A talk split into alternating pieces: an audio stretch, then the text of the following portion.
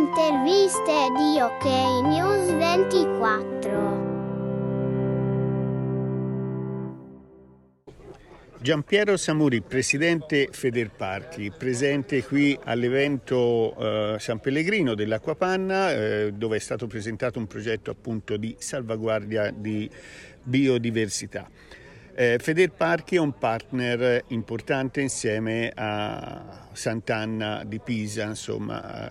Quindi lei ha affermato durante la conferenza stampa che eh, appunto eh, Federparchi ha aderito eh, convintamente a questo progetto perché eh, il progetto e tutte le informazioni, le vostre relazioni sono state insieme al, al gruppo San Pellegrino hanno, diciamo, a vostro avviso, garantito che questo progetto è un progetto serio, non è un progetto di greenwashing. Quindi, oltre a questo, c'è di più? Sì, cioè, nel senso che eh, noi abbiamo visto la convinzione di questa azienda di lavorare in questa direzione, lavorare nella direzione della sostenibilità indipendentemente dal progetto specifico, ma ponendosi degli obiettivi piuttosto ambiziosi anche in là nel tempo, hanno parlato del 2050, no?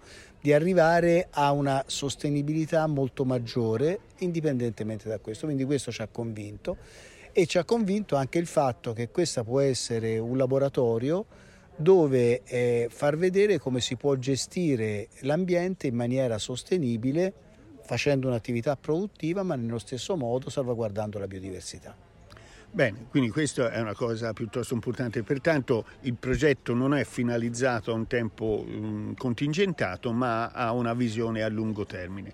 Benissimo, secondo lei eh, questo progetto di biodiversità si ferma soltanto ai confini della proprietà del gruppo San Pellegrino, quindi dell'Acquapanna, o investe diciamo, proprio il territorio con degli effetti anche forse non voluti, non lo so? Ma diciamo che eh, ovviamente il progetto è fatto ne, nell'azienda ovviamente no? e quindi eh, lavora qui dentro. È chiaro che eh, delle, degli impatti secondo me positivi ci possono essere anche sul resto del territorio perché ovviamente quando qui si fa biodiversità, conservazione della biodiversità e si fa anche attività informativa di educazione alla biodiversità, ovviamente questo qui lo rende un, una cosa che è praticamente fruibile da tutto il territorio, dalle, dalle scuole piuttosto che da eh, singoli turisti e così via e quindi ecco che esplode su un territorio molto più grande. Bene, a volte succede che la mano destra non sa cosa fa la mano sinistra, no? quindi allora all'interno di questa area molto bella, storica, un parco mediceo, insomma ci sono tanti elementi positivi che sono comunque tutta proprietà del gruppo Panna, eh, gruppo San Pellegrino. E, ma se fuori da questo, eh, dal recinto della proprietà di questo progetto ci fossero invece delle politiche amministrative o comunque delle politiche che vanno contro eh, diciamo, la biodiversità, provo a immaginare che ne so, una centrale idroelettrica a carbone, cioè, ci possono essere mille motivi. Come è possibile secondo lei cercare di estendere, di creare una catena d'unione eh, tra un progetto meritevole come questo e, ed eventuali politiche eh, future delle amministrazioni del solito territorio? Beh, è proprio questo anche il concetto moderno dei parchi in generale, no? che non devono essere dei recinti dove si fa una bellissima gestione sostenibile ambientale e poi un metro fuori dal confine c'è l'inferno. No?